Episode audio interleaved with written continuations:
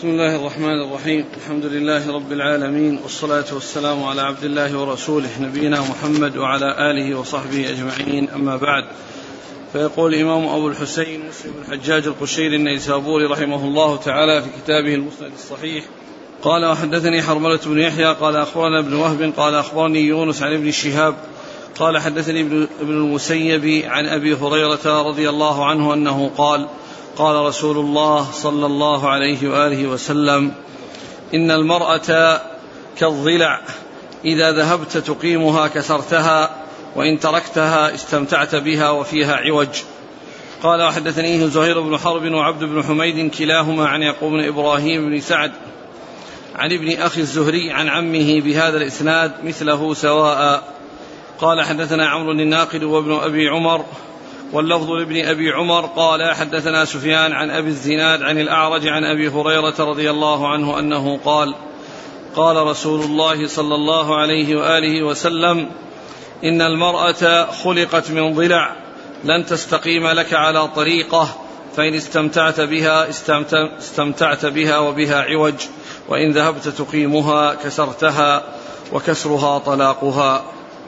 قال وحدثنا أبو بكر أبي شيبة قال حدثنا حسين بن علي عن زائدة عن ميسرة عن أبي حازم عن أبي هريرة رضي الله عنه عن النبي صلى الله عليه وآله وسلم أنه قال من كان يؤمن بالله واليوم الآخر فإذا شهد أمرا فليتكلم بخير أو ليسكت واستوصوا بالنساء فإن المرأة خلقت من ضلع وإن أعوج شيء في الضلع أعلاه إن ذهبت تقيمه كسرته وإن تركته لم يزل أعوج. استوصوا بالنساء خيرا. بسم الله الرحمن الرحيم. الحمد لله رب العالمين وصلى الله وسلم وبارك على عبده ورسوله نبينا محمد وعلى آله وأصحابه أجمعين. أما بعد فهذه الأحاديث تتعلق بالوصية بالنساء بالإحسان إليهن والرفق بهن ومعاملتهن المعاملة الطيبة وذلك بما فيهن من الضعف فجاءت الشريعة في الحث على الوصية بهن جاءت في الوصية بهن والحث على ذلك وأن يعاملن المعاملة الطيبة وبيان أصل يعني خلقة النساء وأنه خلقنا من, من ضلع. والمقصود من ذلك أن أن حواء خلقت من آدم خلقت من آدم عليه الصلاة والسلام والله عز وجل جعل يعني أنواع الخلق أربعة. الخلق بالنسبة للأصل الخلق أربعة أقسام. قسم خلق من غير ذكر وأنثى وهو آدم عليه الصلاة والسلام وقسم ذكر خلق من من ذكر يعني دون أنثى وهو حواء. وقسم خلق من ذكر وأنثى وهم سائر أولاد بني آدم غير عيسى عليه الصلاة والسلام والقسم الرابع خلق عيسى عليه السلام وأنه من, من أنثى بلا ذكر. فهذه هي أقسام الخلق الأربعة. ثلاثة أصناف كل ليس في كل واحد منها إلا واحد. وصنف فيه البشرية كلها.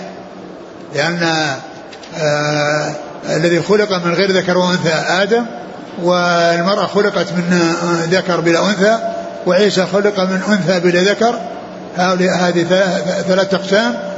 كل قسم ما فيه إلا واحد. وأما الباقي أو القسم الرابع ففيه البشرية في بنو آدم. كلهم يدخلون تحت هذا القسم. وقد ذكر الله عز وجل ثلاث أقسام في أول سورة النساء. يا أيها الناس اتقوا ربكم خلقكم نفس واحدة وخلق منها زوجها وبث منهما رجالا كثيرا ونساء. ونساء.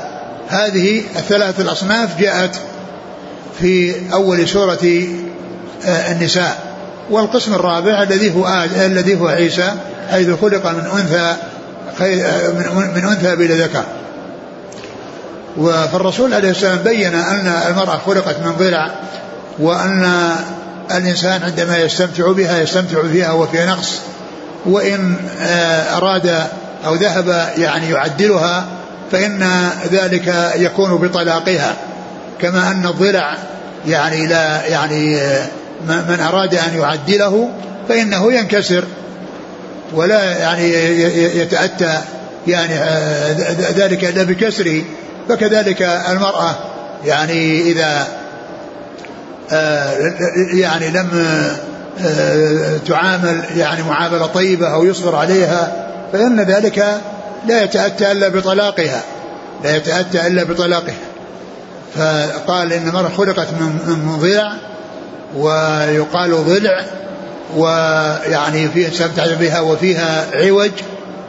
قالوا العوج والعوج العوج يكون في الأشياء المحسوسة يعني ك يعني عمود أعوج أو يعني عصا عود أعوج أو ما إلى ذلك.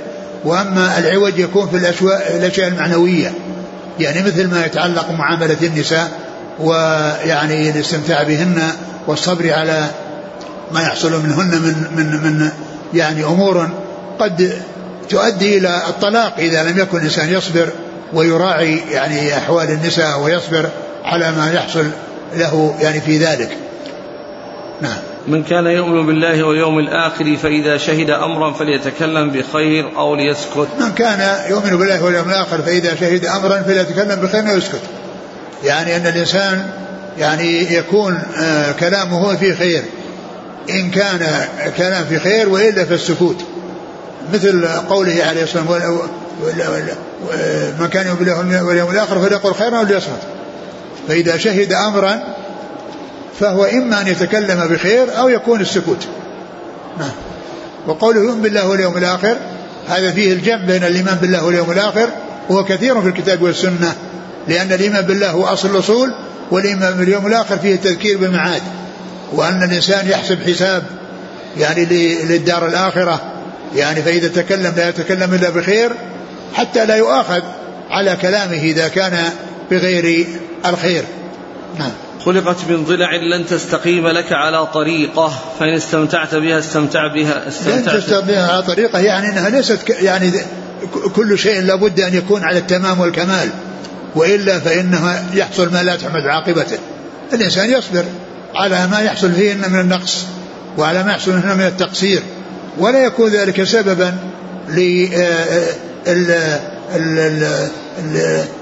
للإقدام على التعديل الذي يكون به الكسر وهو الطلاق. نعم.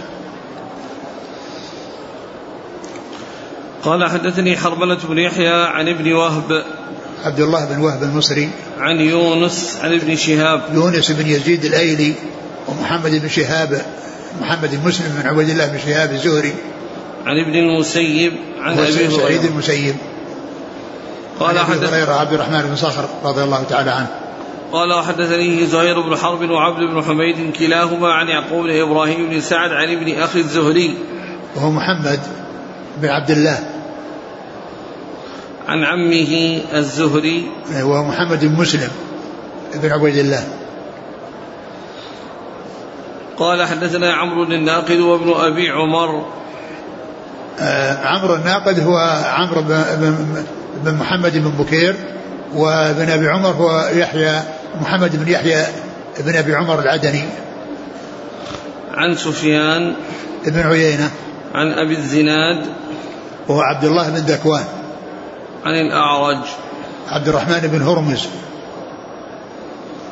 قال وحدثنا أبو بكر بن شيبة عن حسين بن علي عن زائدة بن قدامة. عن ميسرة ابن عمار الأشجعي. نعم. عن أبي حازم عن أبي هريرة. أبو حازم هو سلمان الأشجعي. نعم. وقد عرفنا أنه إذا جاء آه، أبو حازم يروي عن أبي هريرة فالمراد بسلمان الأشجعي. وإذا جاء أبو حازم يروي عن سعد بن سعد الساعدي فالمراد بسلمة بن دينار.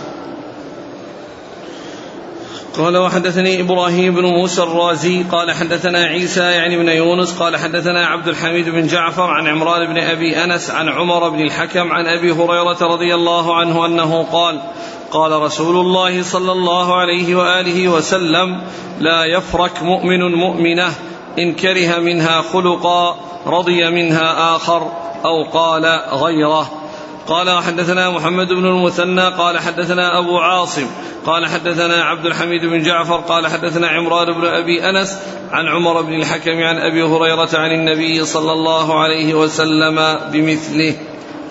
ثم ذكر هذا الحديث وهو لا يفرق مؤمن ومؤمنة إن كره منها يعني إن كره منها خلقا نعم. رضي آخر. يعني معناه أن أن أن, أن أنه لا يبغضها ويعني يكون إذا حصل منها أي نقص أو أي تقصير في أمر من الأمور يبغضها وقد يؤدي ذلك إلى الطلاق وإنما يعني يصبر عليها فهي فهي إن إن حصل منها تقصير في جانب فعندها يعني كمال في جوانب أخرى وعندها خير في جوانب أخرى ولا يبحث عن الكمال المطلق الذي لا يكون فيه نقص. ولهذا سبق أن مر استمتعت به استمتع وفيها عوج. وإن آه، ذهبت تقيمها كسرتها وكسرها طلاقها. فهو لا يفرق يعني لا يبغض يعني مرأة لحصول آه، عيب فيها أو لحصول نقص فيها. قد تكون يعني عندها شراسة بعض الشراسة في الأخلاق ولكنها عندها دين وعندها استقامة. فيكون عندها يعني شيء من من سوء الخلق. ولكن عندها كمال في جوانب أخرى لا سيما في جانب الدين. فالإنسان يصبر على النقص الذي يحصل ولا يبحث عن الكمال المطلق ويقول يعني إذا ما حصل هذا فإنه آه، لا يكون إلا الفراق. هذا لا لا يبقى معه أحد ولا يبقى معه زوجة إذا كان يريد أن تكون بهذا الوصف. نعم. قال حدثني إبراهيم بن موسى الرازي عن عيسى يعني بن يونس عن عبد الحميد بن جعفر عن عمران بن أبي أنس عن عمر بن الحكم عن أبي هريرة. نعم.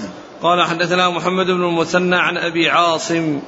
وهو ضحاك بن مخلد النبيل. قال رحمه الله تعالى حدثنا هارون بن معروف قال حدثنا عبد الله بن وهب قال أخبرني عمرو بن الحارث أن أبا يونس مولى أبي هريرة حدثه عن أبي هريرة عن رسول الله صلى الله عليه وآله وسلم أنه قال لولا حواء لم تخن أنثى زوجها الدهر قال حدثنا محمد بن رافع قال حدثنا عبد الرزاق قال أخبرنا معمر عن همام بن منبه قال هذا ما حدثنا أبو هريرة عن رسول الله صلى الله عليه وسلم فذكر أحاديث منها وقال رسول الله صلى الله عليه وسلم لولا بنو إسرائيل لم يخبث الطعام ولم يخنز اللحم ولولا حواء لم تخن أنثى زوجها الدهر. ثم ذكر هذا الحديث المتعلق ب يعني بحواء وببني إسرائيل وأن يعني الرسول صلى الله عليه وسلم قال لولا حواء لم تكن امرأة زوجها الدهر. والمقصود من ذلك آه، ليس المقصود من ذلك الخيانة التي هي الخيانة الزوجية فإن يعني زوجات الأنبياء آه، مبرآت من أن يحصل لهن ذلك. ولهذا لما جاء في ذكر قصة آه، امرأة نوح وامرأة لوط وأنهما فخانتاهما يعني المقصود من ذلك في في أمور لا تتعلق بالفراش وتعلق بالنكاح فإن فرشهم يعني نظيفة ولا يكون فيها شيء من السفاح وإنما هذا يكون في أمور منكرة أو أمور يعني آه، يحصل فيها يعني إساءة. هذه الخيانة تتعلق بهذا. فالخيانة المضافة إلى يعني زوجات الأنبياء لا تتعلق بخيانة آه، التي هي الاتيان الفاحشة أو ما إلى ذلك لأن فرش فرشهم نظيفة ولا يحصل لهم يعني شيء من هذا القبيل. وإنما يحصل في أمور أخرى يعني منكرة. وقد ذكر يعني في آه، العلماء أن أن الذي حصل من من من حواء مع آدم أن الشيطان لما وسوس لها وأنها يعني كانت آه، يعني سببا في كون آدم حصل منه الأكل من الشجرة وأن الشيطان وسوس لحواء وهي يعني ذكرت يعني كان سببا لذلك مع آدم قيل أنها يعني هذا هذا هو المقصود بالخيانة. وبناتها يعني لهن نزعهن عرق وهو أن يحصل منهن يعني شيء من المعاملة اللي مهي طيبة. وليس المقصود من ذلك الأمر المحرم. نعم قد يحصل من من النساء عموما أو بنات حواء يعني ما يحصل في, في أمر لا يحصل للأنبياء لكن المقصود من ذلك أنه يحصل يعني من من النساء أمور منكرة لا يرضاها الأزواج وفيها إساءة إلى الأزواج وقد يكون فيها بالنسبة لغير الأنبياء أن أن الخيانة تكون منهن فيما يتعلق بالفراش. يعني قد يحصل من بعضهن ولكن آه، آه، المقصود أن أنه نزعهن عرق وأن الذي آه، بنات حواء أنه حصل لهن مثل ما يحصل لحواء. ثم اللفظ الثاني قال ولولا بنو إسرائيل لم يخبث الطعام ولم يخنز اللحم المقصود من ذلك يخنز يعني ينتن. وقيل في معنى ذلك أنهم لما أنزلت عليهم من والسلوى وأنهم يعني آه، آه، ادخروها ولم يؤمروا بالادخار فترتب على ذلك أنه حصل الإنتان وحصلت الريح آه، المنتنة يعني بسبب يعني هذا هذا الادخار فصار يعني من بعدهم ممن فعل ذلك يكون هم قدوته وهم أسوته يعني في ذلك. قال حدثنا هارون بن معروف عن عبد الله بن وهب عن عمرو بن الحارث عن أبي سليم مولى عن أبي يونس مولى أبي هريرة. وهو سليم بن جبير. قال حدثنا محمد بن رافع عن عبد الرزاق عن معمر ابن راشد الأزدي البصري. عن همام بن منبه. نعم هو أخو وهب منبه. قال هذا ما حدثنا أبو هريرة. هذه طريقة هذا هذا الحديث من أحاديث الصحيفة. وأحاديث الصحيفة 140 حديثا كما سبقت الإشارة إليه في يعني في مناسبات متعددة يأتي فيها ذكر الصحيفة. فصحيفة همام منبه تبلغ 140 حديثا وكلها موجودة في مسند الإمام أحمد في مسند أبي هريرة. وذلك أن هذه الصحيفة جاء الإسناد في أولها ثم لم يذكر الإسناد في أثنائها وإنما جاء في أولها. ثم جاءت الأحاديث متتابعة يفصل بين كل حديث وحديث جملة وقال رسول الله صلى الله عليه وسلم كذا. إذا هذه الصحيفة فيها وقال الرسول صلى الله عليه وسلم 140 مرة. لأنها هي الفاصل بين كل حديث وحديث. لأنها جاءت في سند واحد في الأول وهي كلها في مسند أبي هريرة ومسند الإمام أحمد. ومسند الإمام أحمد. ومسلم رحمه الله له طريقة عجيبة وطريقة متميزة عندما يروي من هذه الصحيفة. وهو أنه يذكر الإسناد الذي جاء في أولها ثم يقول فذكر أحاديث. هذا ما حدثنا به عن محمد رسول الله. ثم يقول مسلم فذكر أحاديث. إشارة إلى الأحاديث التي قبل وقالها التي يريدها. منها وقال الرسول صلى الله عليه وسلم كذا وكذا. إذا جاء في حديث في آخر الصحيفة أوله وقال رسول كما هو الشأن في جميع الأحاديث فإنه يأتي بالإسناد ثم يقول فذكر أحاديث. هذا ما حدثنا به عن رسول الله فذكر أحاديث. منها وقال الرسول صلى الله عليه وسلم كذا. يعني غير مسلم مثل البخاري أو غيره يأتي بالحديث ثم يأتي بأي جملة من تلك الجمل ويضعها بعده ويأتي بها بعده مباشرة. يعني فطريقة مسلم دقيقة وواضحة وجلية وهذا يدل على عنايته وتقدمه على غيره فيما يتعلق بسياق الأسانيد ويعني جمعها في مكان واحد. وعدم تقطيعها وعدم رواية بالمعنى. ولهذا ابن حجر في ترجمة مسلم قال حصل حصل للإمام مسلم حظ عظيم منفرط يعني في في صحيحه يعني في سياق الأحاديث ويعني وترتيبها وعدم تقطيعها وعدم روايتها بالمعنى.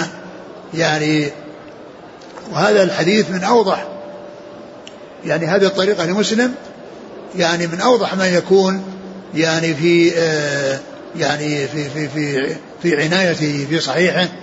وهذه الصحيفة كما قلت تشمل على 140 البخاري ومسلم أخذوا منها أحاديث اتفقوا عليها من هذه ال 140 والفرد البخاري بأحاديث منها وانفرد مسلم بأحاديث منها وتركوا أحاديث ما أخذوها لا يعني لا عند البخاري ولا عند مسلم وهي موجودة في الصحيفة. وهذا من أوضح الأدلة على أن البخاري ومسلم لم يشترط إخراج كل حديث صحيح وأنهما لم يستوعبا الحديث الصحيح ولو كان اشترط ذلك أو التزم ذلك ما ترك شيء من الصحيفة مع أنها بإسناد واحد. أخذوا منها جميعا وأخذ كل واحد منهما ما أخذ و وتركوا ما تركوا فهذا من أوضح الأدلة التي يستدل بها على أن البخاري ومسلم لم يشترط تخريج كل حديث صحيح. ولم يستوعب كل حديث يعني صحيح بل ما تركوه من الحديث أكثر مما أتوا به. ومثل ذلك الرجال لم يخرج كل ثقة عن كل ثقة. كم من ثقة لا وجود له في الصحيحين أو في أحدهما. كم من ثقة لا وجود له في الصحيحين وكما ذكرت من قبل آه، أبو عبيد القاسم بن سلام يعني رجل عظيم ذكره ابن القيم في أول كتابه إعلام الموقعين وقال إنه جبل من جبال الحفظ نفخ فيه الروح فملئ حكمة وأدبا وفقها وكذا وكذا وأثنى عليه ثناء عظيم. ومع ذلك لا يوجد في رجال البخاري ومسلم. لا يوجد لأنهم ما ما التزموا أن يخرجوا عن كل ثقة ولا التزموا التزموا أن يخرجوا كل حديث صحيح. ثم أيضا قد يعني يخرج أحدهما عن شخص والثاني لا يخرج عنه. مثل مسلم رحمه الله. فإن الحميدي الذي هو شيخ البخاري الذي خرج عنه أول حديث في صحيحه وحديث نعم البنيات مسلم ما خرج له في صحيح بل خرج له في المقدمة في مقدمة الصحيح. ولهذا الحافظ حجر لما رمز قال خاء ميم قاف يعني ميم في المقدمة.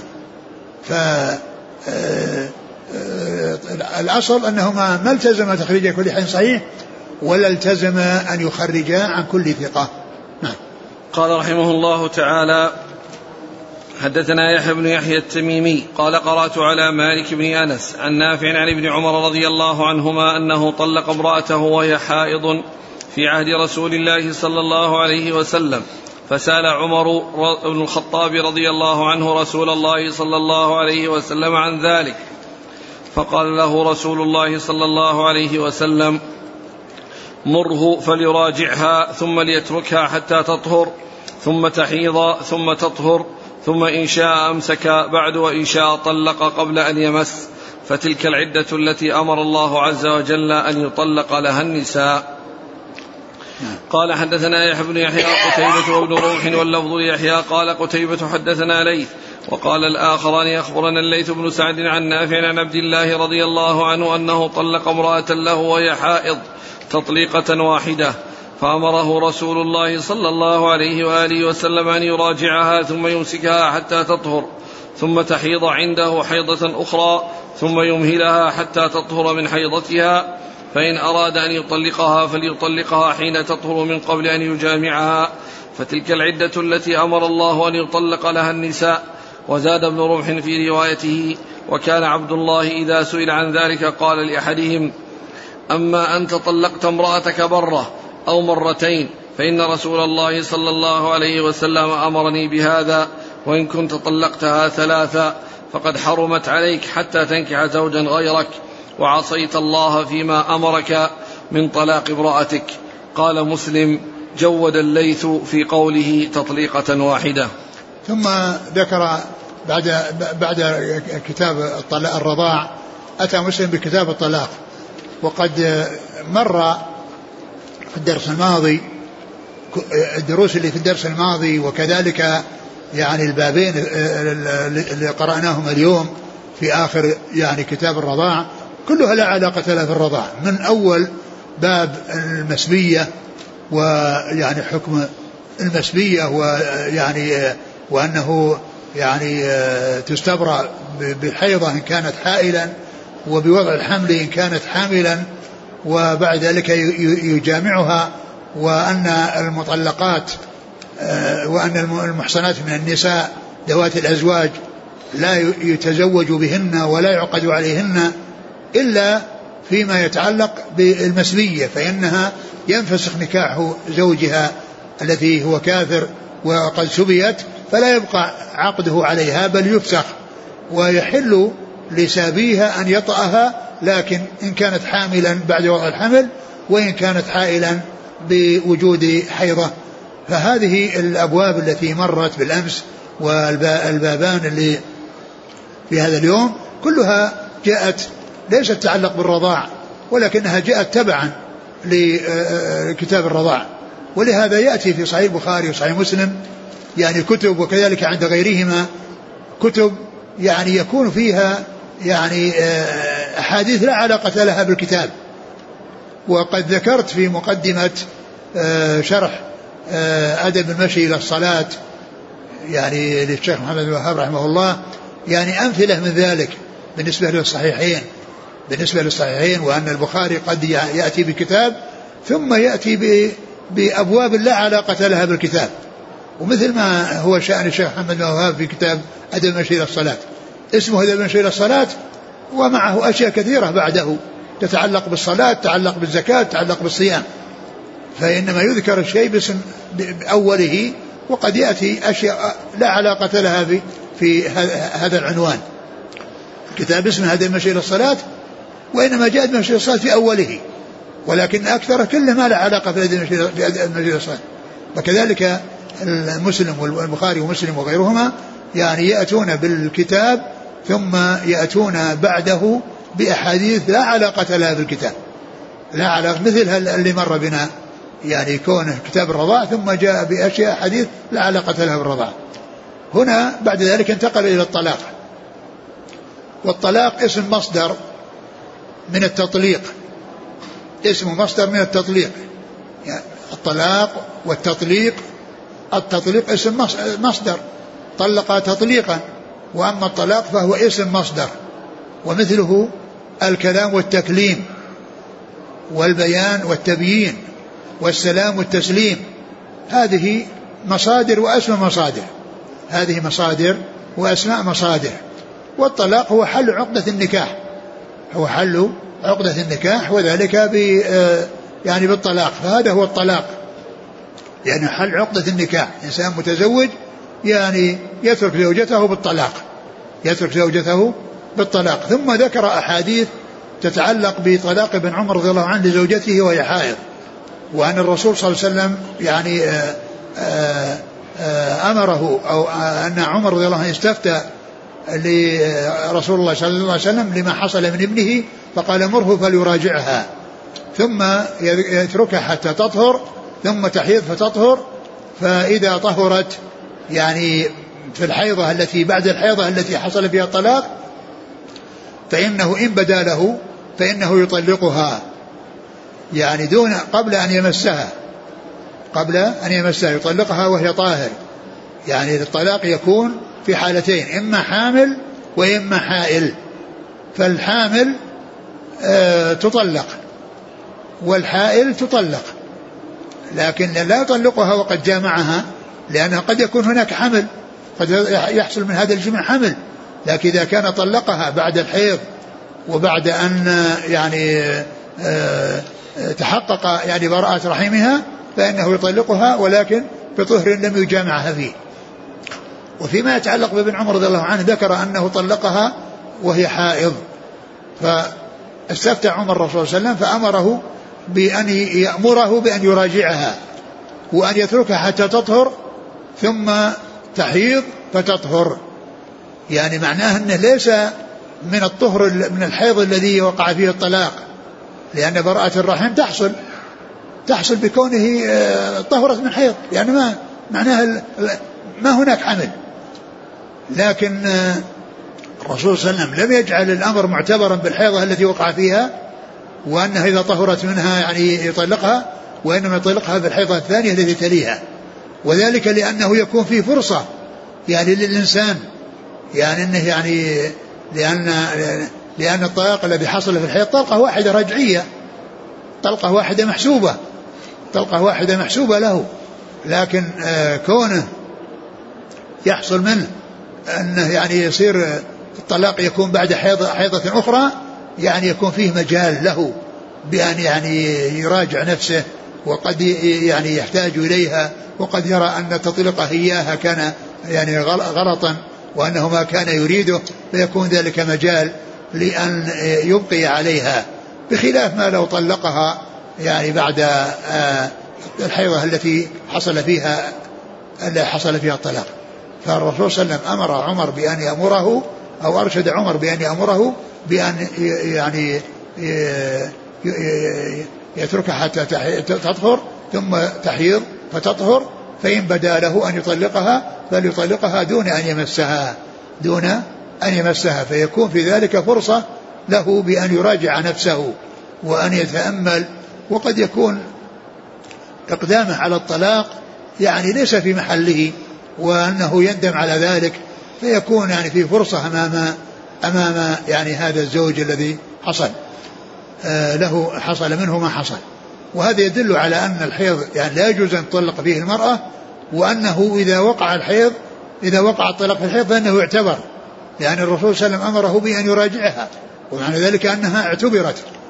ولهذا جاء في الحديث الثاني عن ابن عمر أنه قال لمن سأله قال أنت إن طلقت زوجتك طلقة وطلقتين يعني فهذا يعني بإمكان الإنسان أنه يعني آه، يراجع. لكن إذا حصلت ثلاث وأن وأن الأولى والثانية والثالثة يعني فهذا مجال لا مجال إلا بعد بعد زوج آه، يعني آخر يتزوجها ثم يطلقها. نعم. فتلك العدة التي أمر الله أن يطلق لها النساء. العدة يعني أنها يعني تطلق مستقبلة عدتها مستقبلة لعدتها.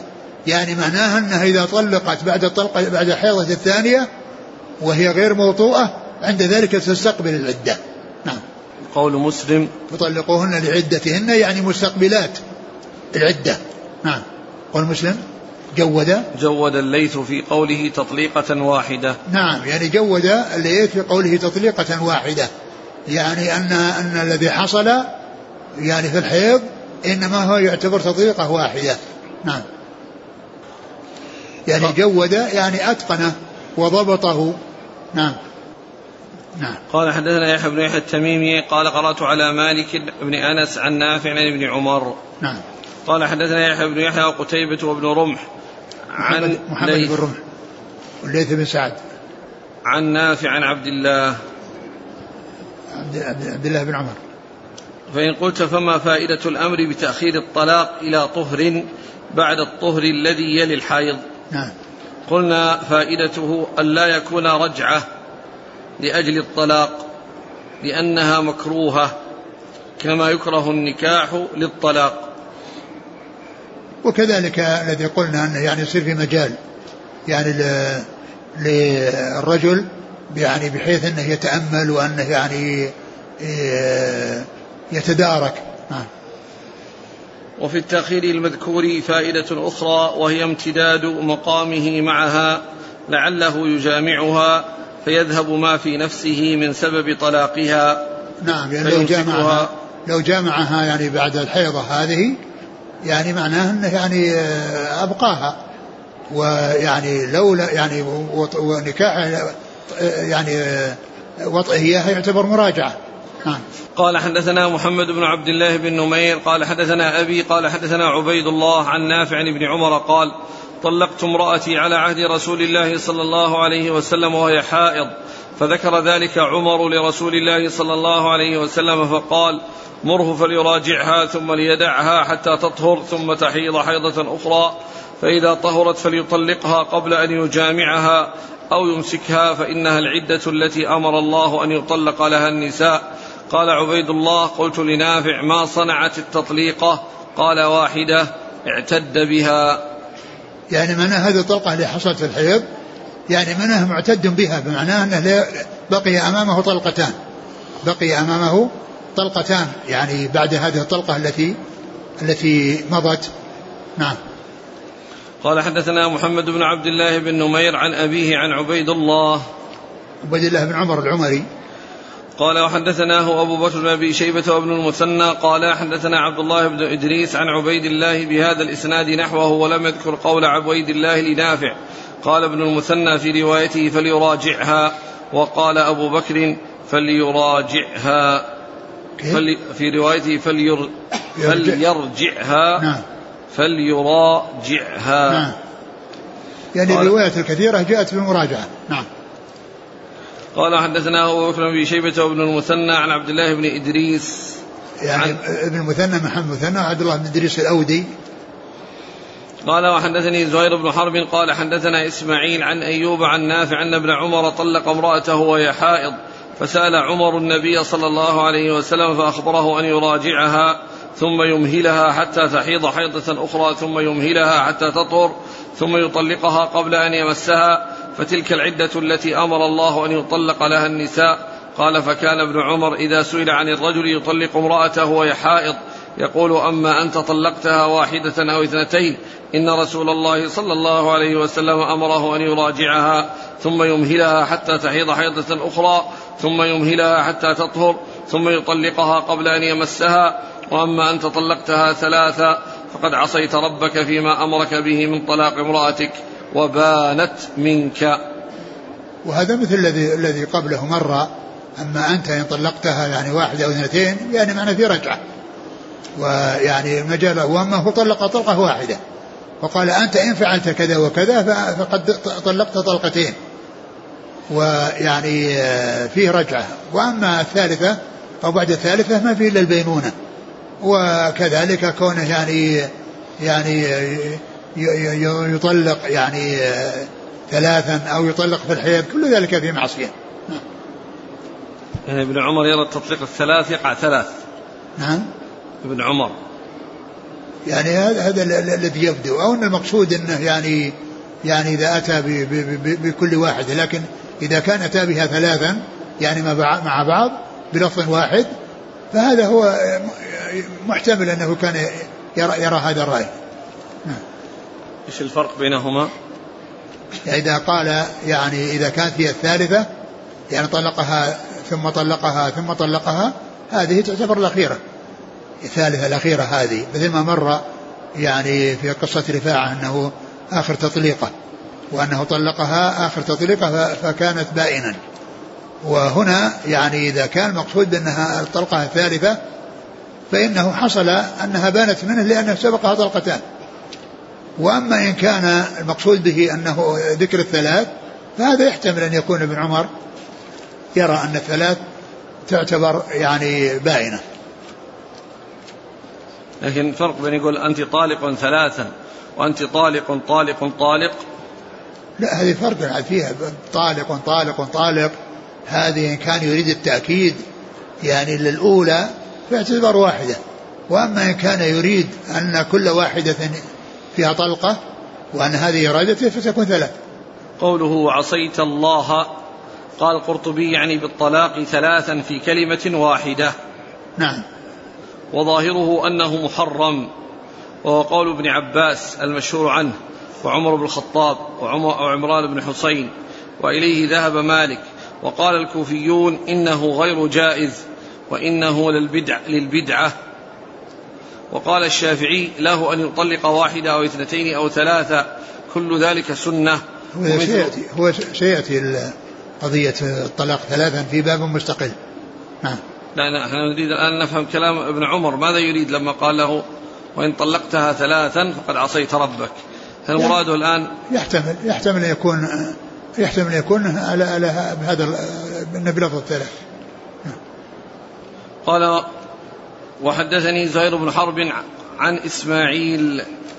عن أيوب؟ نعم. هو إسماعيل بن, بن علية. يعني إذا جاء إسماعيل يعني مهمل يروي عن أيوب فالمراد به بن علية. نعم. عن أيوب عن نافع عن ابن عمر. نعم. قال حدثني عبد بن حميد قال أخبرني يعقوب بن إبراهيم قال حدثنا محمد وهو ابن أخي الزهري عن عمه قال أخبرنا سالم بن عبد الله أن عبد الله بن عمر قال طلقت امرأتي وهي حائض فذكر ذلك عمر للنبي صلى الله عليه وسلم فتغيظ رسول الله صلى الله عليه وسلم ثم قال مره فليراجعها حتى تحيض حيضة أخرى مستقبلة سوى حيضتها التي طلقها فيها فإن بدا له أن يطلقها فليطلقها طاهرا من حيضتها قبل أن يمسها. فذلك الطلاق للعدة كما أمر الله. وكان عبد الله طلقها تطليقة واحدة فحسبت من طلاقها. وراجع عبد الله كما أمره رسول الله صلى الله عليه وسلم. قال وحدثني إسحاق بن منصور قال أخبرنا يزيد بن عبد ربه قال حدثنا محمد بن حرب قال حدثني الزبيدي عن الزهري بهذا الإسناد غير أنه قال قال ابن عمر فراجعتها وحسبت لها التطليقة التي طلقتها. نعم مثل ما تقدم. رحمك الله. قال حدثنا محمد بن حرب عن الزبيدي. الزبيدي هو محمد بن وليد بن عامر الزبيدي الحمصي. قال وحدثنا أبو بكر بن أبي شيبة زهير بن حرب وابن نمير واللفظ لأبي بكر قال وحدثنا وكيع عن سفيان عن محمد بن عبد الرحمن مولى آل طلحة عن سالم عن ابن عمر أنه طلق امرأته وهي حائض فذكر ذلك عمر للنبي صلى الله عليه وسلم فقال مله فليراجعها ثم ليطلقها طاهرا أو حاملا. نعم هو مثل ما قبله. يعني فليطلقها ثم ليطلقها طاهرا أو حاملا. نعم هذا إما حائل وإما حائل حامل. يعني إما في بطنها ولد وإما يعني حائل ليس في يعني ليس في بطنها ولد. نعم. قال حدثنا وكيع عن سفيان. وكيع بن الجراح وسفيان هو الثوري. وإذا جاء وكيع يروي عن سفيان فالمراد به الثوري. قال وحدثني أحمد بن عثمان بن حكيم الأودي قال حدثنا خالد بن مخلد قال حدثني سليمان وهو بن بلال قال حدثني عبد الله بن دينار عن ابن عمر أنه طلق امرأته وهي حائض فسأل عمر عن ذلك رسول الله صلى الله عليه وسلم فقال مروا فليراجعها حتى تطهر ثم تحيض حيضة أخرى ثم تطهر ثم يطلق بعد أو يمسك. نعم, نعم مثل الذي قبله. قال وحدثني علي بن حجر السعدي قال حدثنا إسماعيل بن إبراهيم عن أيوب عن ابن سيرين قال مكثت عشرين سنة. يحدثني من لا أتهم أن ابن عمر طلق امرأته ثلاثا وهي حائض فأمر أن يراجعها فجعلت لا فجع المتن عن ابن سيرين قال مكثت عشرين سنة. يحدثني من لا أتهم أن ابن عمر طلق امرأته ثلاثا. نعم. وهي حائض فأمر أن يراجعها فجعلت لا أتهمهم ولا أعرف الحديث حتى لقيت أبا غلاب يونس بن جبير الباهلي وكان ذا ثبت. فحدثني أنه سأل ابن عمر فحدثه أنه طلق امرأته تطليقة وهي حائض فأمر أن يراجعها فأمر أن يرجعها.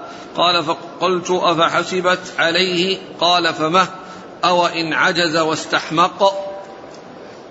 ثم ذكر يعني هذا الحديث ذكر في أول أنه قال بلغه أنه طلقها ثلاثا ثم أنه يعني مكث عشرين سنة يعني فلقي أبا غلاب فقال يعني إياه يحدث وأخبر بأنه طلقها تطليقة يعني ليست ثلاثة يعني الذي حصل بالفعل هو أنه طلقها تطليقة وهذا هو المتفق مع الرواية الأخرى التي سبق أن أن مسلما قال أن الليث جود جود إسناده لأن فيه تطليقة واحدة.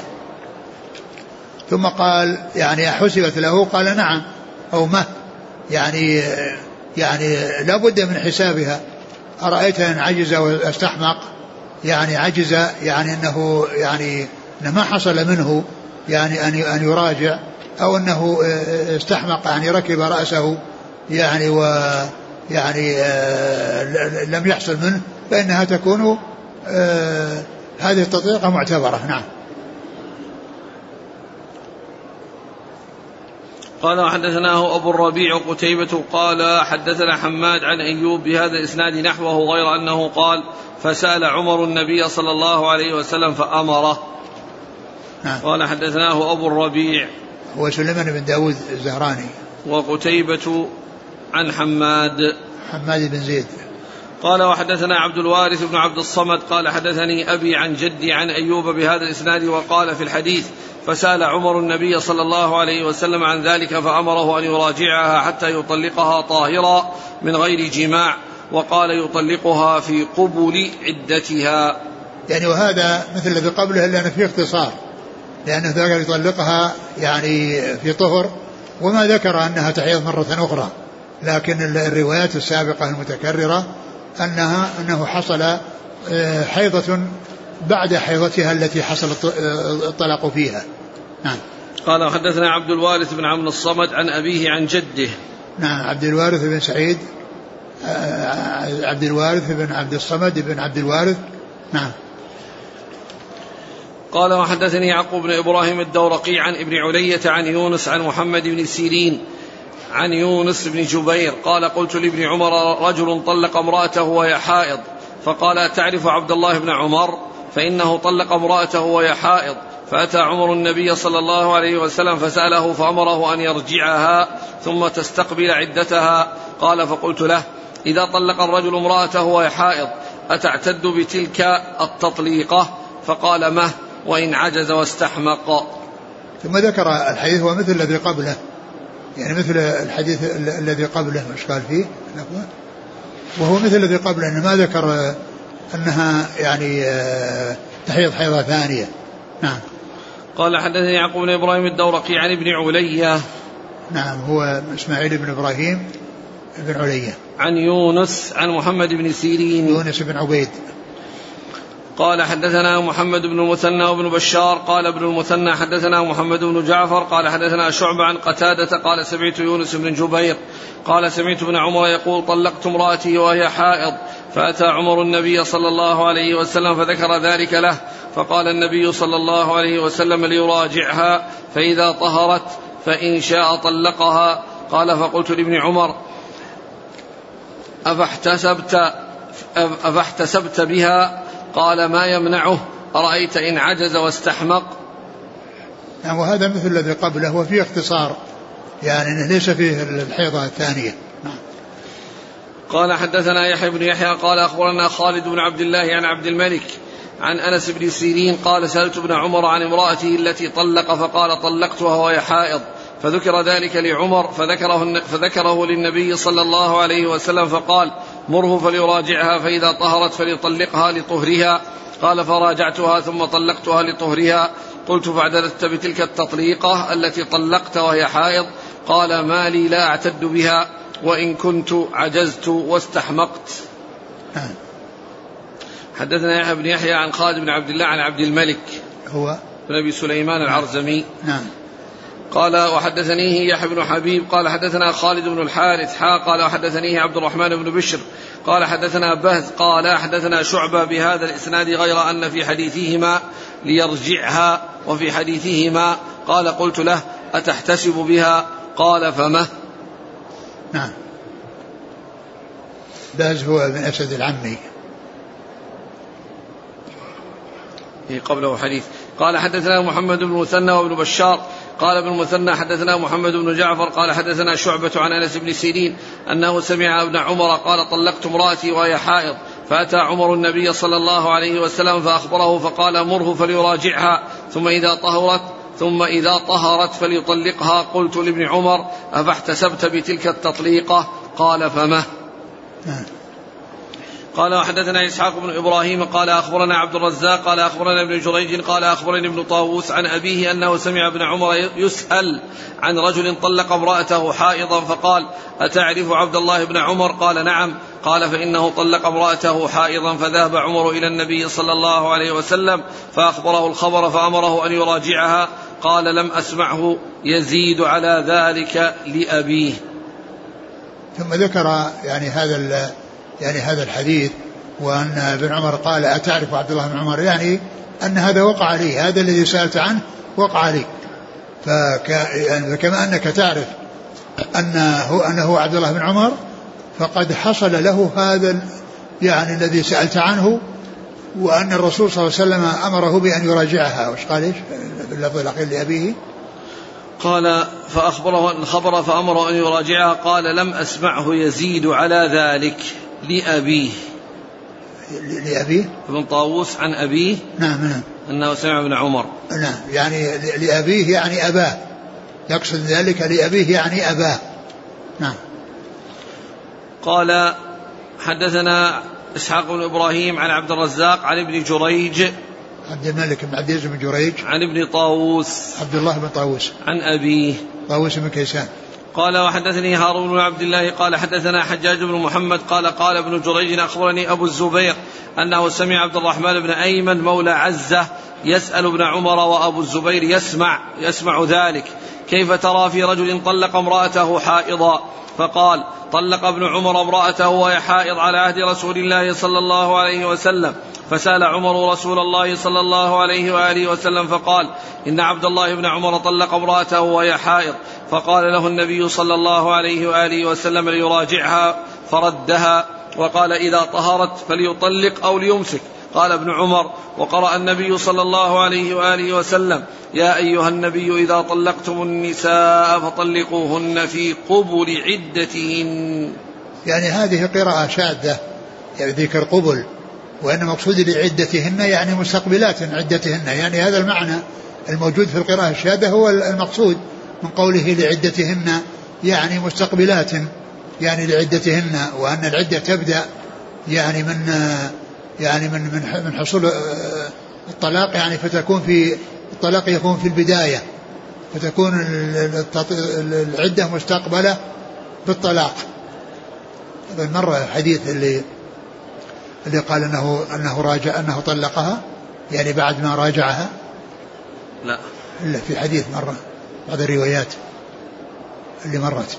قال حدثنا يحيى بن يحيى قال أخبرنا خالد بن عبد الله عن عبد الملك عن أنس بن سيرين قال سألت ابن عمر عن امراته التي طلق فقال طلقتها وهي حائض فذكر ذلك لعمر فذكره للنبي صلى الله عليه وسلم فقال مره فليراجعها فإذا طهرت فليطلقها لطهرها قال فراجعتها ثم طلقتها لطهرها قلت فاعتددت بتلك التطليقة التي طلقت وهي حائض قال ما لي لا أعتد بها وإن كنت عجزت واستحمقت. يعني هذه الرواية فيها أنه يعني بعدما أمر بالمراجعة أنه طلق بعد أن جاء وقت التطليق.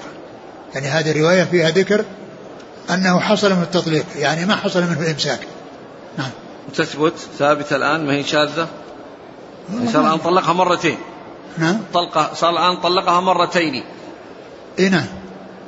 يعني هو الآن يعني قال هل احتسبت؟ الأولى احتسبت. الأولى احتسبت. إيه؟ وبعدين طلقها مرة ثانية إيه نعم. معناته ما له رغبة فيها. آه هذا هو يعني هذا يفيد بأنه طلقها مرة غير راغب فيها نعم. قال وحدثني هارون بن عبد الله قال حدثنا أبو عاصم عن ابن جريج عن أبي الزبير عن ابن عمر نحو هذه القصة. قال وحدثني محمد بن رافع قال حدثنا عبد الرزاق قال أخبرنا ابن جريج قال أخبرني أبو الزبير أنه سمع عبد الرحمن بن أيمن مولى عروة يسأل ابن عمر وأبو الزبير يسمع بمثل حديث حجاج. وفيه بعض الزيادة. قال مسلم أخطأ حيث قال عروة إنما هو مولى عزة. يعني هذا الروايتين اللي جاءت مولى عزة والثانية مولى عروة يعني عروة قال مسلم هي خطأ وإنما الصحيح هو الرواية الأولى التي هو مولى عزة. نعم. قال رحمه الله تعالى حدثنا إسحاق بن إبراهيم ومحمد بن رافع واللفظ بن رافع قال إسحاق أخبرنا وقال ابن رافع حدثنا عبد الرزاق قال أخبرنا معمر عن ابن طاووس عن أبيه عن ابن عباس قال كان الطلاق على عهد رسول الله صلى الله عليه وسلم وأبي بكر وسنتين من خلافة عمر طلاق الثلاث واحدة فقال عمر بن الخطاب إن الناس قد استعجلوا في أمر قد كان لهم فيه أناه فلو أمضيناه عليهم فأمضاه عليهم قال حدثنا إسحاق بن إبراهيم قال أخبرنا روح بن عبادة قال أخبرنا ابن جريج حا قال وحدثنا ابن رافع واللفظ له قال حدثنا عبد الرزاق قال أخبرنا ابن جريج قال أخبرني ابن طاووس عن أبيه أن أبا الصهباء قال لابن عباس أتعلم أن ما كانت الثلاث تجعل واحدة على عهد النبي صلى الله عليه وسلم وأبي بكر وثلاثا من إمارة عمر فقال ابن عباس نعم قال وحدثنا إسحاق بن إبراهيم قال أخبرنا سليمان بن حرب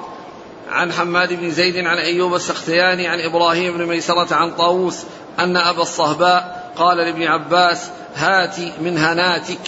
ألم يكن الطلاق الثلاث على عهد رسول الله صلى الله عليه وسلم وأبي بكر واحدة؟ فقال قد كان ذلك. فلما كان في عهد عمر تتايع الناس في الطلاق فأجازه عليهم. انتهى؟ نعم. ثم ذكر هذه الأحاديث المتعلقة بالطلاق ثلاثا بلفظ واحد. وذكر هذا الحديث عن ابن عباس من طرق متعددة أن الطلاق في كان في زمن الرسول صلى الله عليه وسلم وزمن أبي بكر ويعني زمن وبعض زمن عمر. يعني هذه الأحاديث تتعلق بالطلاق بلفظ واحد يعني ثلاثا. وأن آه، ابن عباس يعني جاء عنه هذا الحديث أن أن الطلاق في زمن وسلم وفي زمن أبي بكر وفي فترة من خلافة عمر أنها أنه الطلاق الثلاث يعني واحدة. ففي زمن عمر تتابع الناس وتساهلوا في أمر الطلاق بهذا اللفظ. فقال عمر لو أمضاه لو أمضيناه عليهم فأمضاه عليهم. فجمهور العلماء ذهبوا إلى ما جاء عن عمر في إمضائه وأن الطلاق الثلاث يكون ثلاثا. والحديث الذي آه، جاء في آه، آه، ذكر خلافة عهد الرسول وعهد أبي بكر ثم عهد يعني يدل على أنه يعتبر واحدة وإلى هذا ذهب بعض أهل العلم. ولا شك أن الحديث واضح الدلالة على اعتبار أنه واحدة ويؤيده أن الإنسان لو قال سبحان الله والحمد لله ولا إله إلا الله أكبر ثلاثا وثلاثين ما يقال أنه قالها ثلاثة وثلاثين قالها مرة واحدة. فإذا كانت طالق ثلاثا بهذا اللفظ معناه أنها يعني بكلمة واحدة. لكن لو قال أنت طالق أنت طالق ثم طالق ثم طالق يصير يعني كل لفظ مستقل. لكن قوله أنت طالق ثلاثا يعني فكلمة ثلاثا ما يقال إنه أتى بها. مثل ما قلنا سبحان الله والحمد لله والله أكبر ثلاثا وثلاثين هي مرة واحدة وليست ثلاثا وثلاثين. فإذا قال أنت طالق ثلاثا هي مرة واحدة. نعم. الإسناد.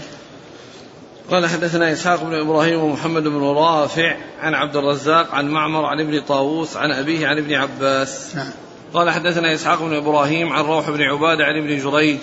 ها قال حدثنا ابن رافع عن عبد الرزاق عن ابن جريج عن ابن طاووس عن أبيه عن ابن عباس. نعم. قال حدثنا إسحاق بن إبراهيم عن سليمان بن حرب عن حماد بن زيد عن أيوب السختياني عن إبراهيم بن ميسرة عن طاووس عن ابن عباس. باب الكفارة على من حرم امرأته. لا فيها ما فيها سند أخرى؟ أبو الصهبة أن أبا الصهباء قال لابن عباس. نعم. أن أبا الصهباء اسمه صهيب. نعم. وش بعده؟ وجوب الكفارة على من حرم امرأته ولم ينوي الطلاق. والله تعالى أعلم وصلى الله وسلم وبارك على عبده ورسوله نبينا محمد وعلى آله وأصحابه أجمعين. جزاكم الله خيرا وبارك الله فيكم ألهمكم الله الصواب وفقكم للحق شافاكم الله وعافاكم ونفعنا الله ما سمعنا غفر الله لنا ولكم وللمسلمين أجمعين آمين. يقول السائل طلبت أمي أن أطلق زوجتي لسوء خلقها ولعدم احترامها لأمي وعائلتي وأصرت على ذلك. فهل علي أن أنفذ ما أمرت به أمي أو اعتبر عاق إذا لم أنفذ أمرها؟ يعني عليك أن تحرص على التوفيق بينها وبين أمك وأن توصيها بأن تعامل أمك معاملة طيبة وتوصي أمك أيضا بأن ترفق بها وأنها يعني تعاملها معاملة طيبة و يعني حصول التوفيق بينهما وإزالة الوحشة التي يكون بينهما هذا هو الطريق الأمثل يعني إذا أمكن. يقول هل يجوز أن أطلق الزوجة التي بها مس من الجن؟ يجوز. أقول يجوز أن يطلقها.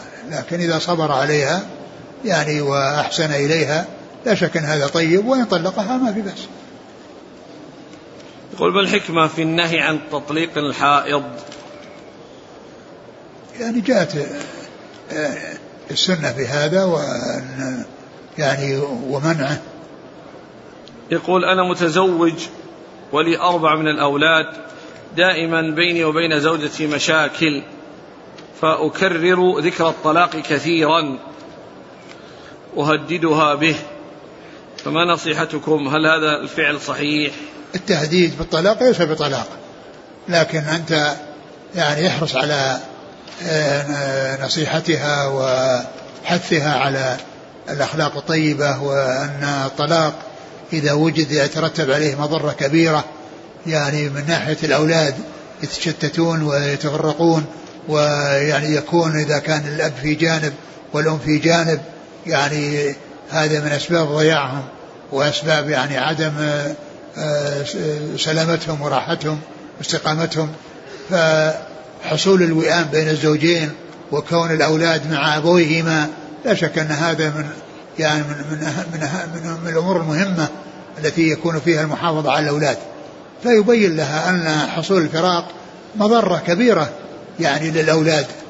وقد يكون أيضا مضرة عليها بأن تبقى بدون زوج. وأما هو يمكن يتزوج لكن هي يعني قد يكون ذلك يعني يلحقها ضرر بذلك. فإذا بين لها ولا سيما فيما يتعلق بالأولاد والمحافظة على الأولاد فإن هذا هو هو, هو الذي ينبغي. والحديث مر بنا يعني يستمتع بها وفيها عوج. يقول آه طلقها وهو غايب عنها في خارج البلد. فهل تعتد العدة وهو في بيتها أو تخرج لأهلها؟ لا هو إذا طلقها يعني طلقة رجعية فإنها في في بيتها في بيت زوجها في البيت الذي طلقها يعني في بيت الزوج. نعم. ويقول باعتبار إنه غايب عنها الآن ولو كان غايب. ولو كان غايب لأنها حق لها حق السكنة. لها حق السكنة في حال الرجعة لأنها زوجة. وإن راجعها يعني في العدة فهي زوجة. ولو مات أحدهما يعني آه، وهي في العدة توارثا لأنها رجعية. إذا قال لزوجته إن لم تعودي إلى البيت فأنت طالق. هل تعتبر طلقة أم هل طلاق أو حلف؟ أنا ما أحرص على الكلام في الطلاق. يعني يعني هنا ثلاث مسائل ما كنت أحرص عليها. مسألة الطلاق مسألة التكفير ومسألة الحيض. هذه أمور ثلاثة أنا ما أحرص على الكلام فيها. يقول إذا طلقت المرأة في النفاس كيف تحتسب عدتها؟ إيش إيش؟ في النفاس. في؟ النفاس نفساء. آه النفساء يعني كما هو معلوم يعني عدتها يعني بالحيض. يعني عدتها إذا طهرت يعني تستقبل ثلاث حيض. يعني يقع الطلاق في النفاس؟ يقع مثل مثل الحيض. يعني طلاق بدعي. إي نعم يقع في الحيض.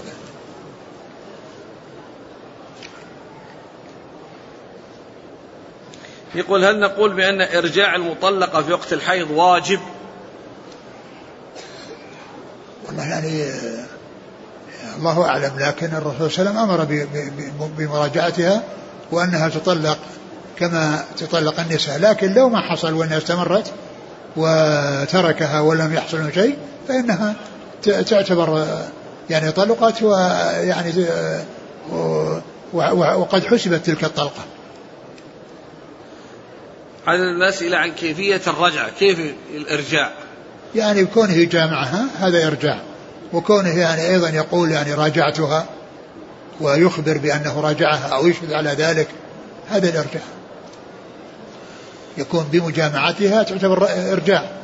وكونه يقول راجعتها وإن لم يعني آه، يلتقي بها فهذا إرجاع. هل زوجة الربيب تحرم على الأب؟ على؟ زوجة الربيب على أب تحرم على أبيه زوج على أبيه لا, لا ما أقصد النظر لا إذا كان المقصود أبوه يعني آه حلائل أبنائكم الذين أصلابكم يعني أقصد زوج يعني زوج أمه. يعني زوج أمه أجنبي من من من, من بنت من بنت الربيب. يعني بنت زوجة الربيب, زوجة الربيب أجنبية. عن أجنبية. زوج أمه. إيه زوج أمه أجنبية أمه أما حسب ما كتب يقول على أبيه. إيش؟ هو الكاتب يقول على أبيه تحرم على أبيه. زوجة زوجة الربيب؟ هي. لا ما تحرم على أبيه. هذيك بنته اللي تحرم على أبيه. نعم. يقول هل زوجة الابن من الرضاعة تحرم على الأب؟ هي هي يعني زوجة الأب من الرضاعة زوجة الابن من الرضاعة يعني داخلة تحت قوله وحلائل أبنائكم الذين من أصلابكم. وقد يعني تقييد بقوله من أصلابكم يعني قالوا أن المقصود به الابن بالتبني وليس المقصود به الابن يعني من الرضاعة. فإن جمهور العلماء قالوا بأنها يعني أنها أنها تؤثر كما يؤثر النسب وإنما الآية جاءت في الابن من التبني وليس في الابن من الرضاعة جزاكم الله خيرا. سبحانك الله وبحمدك نشهد أن لا إله إلا أنت نستغفرك ونتوب إليك.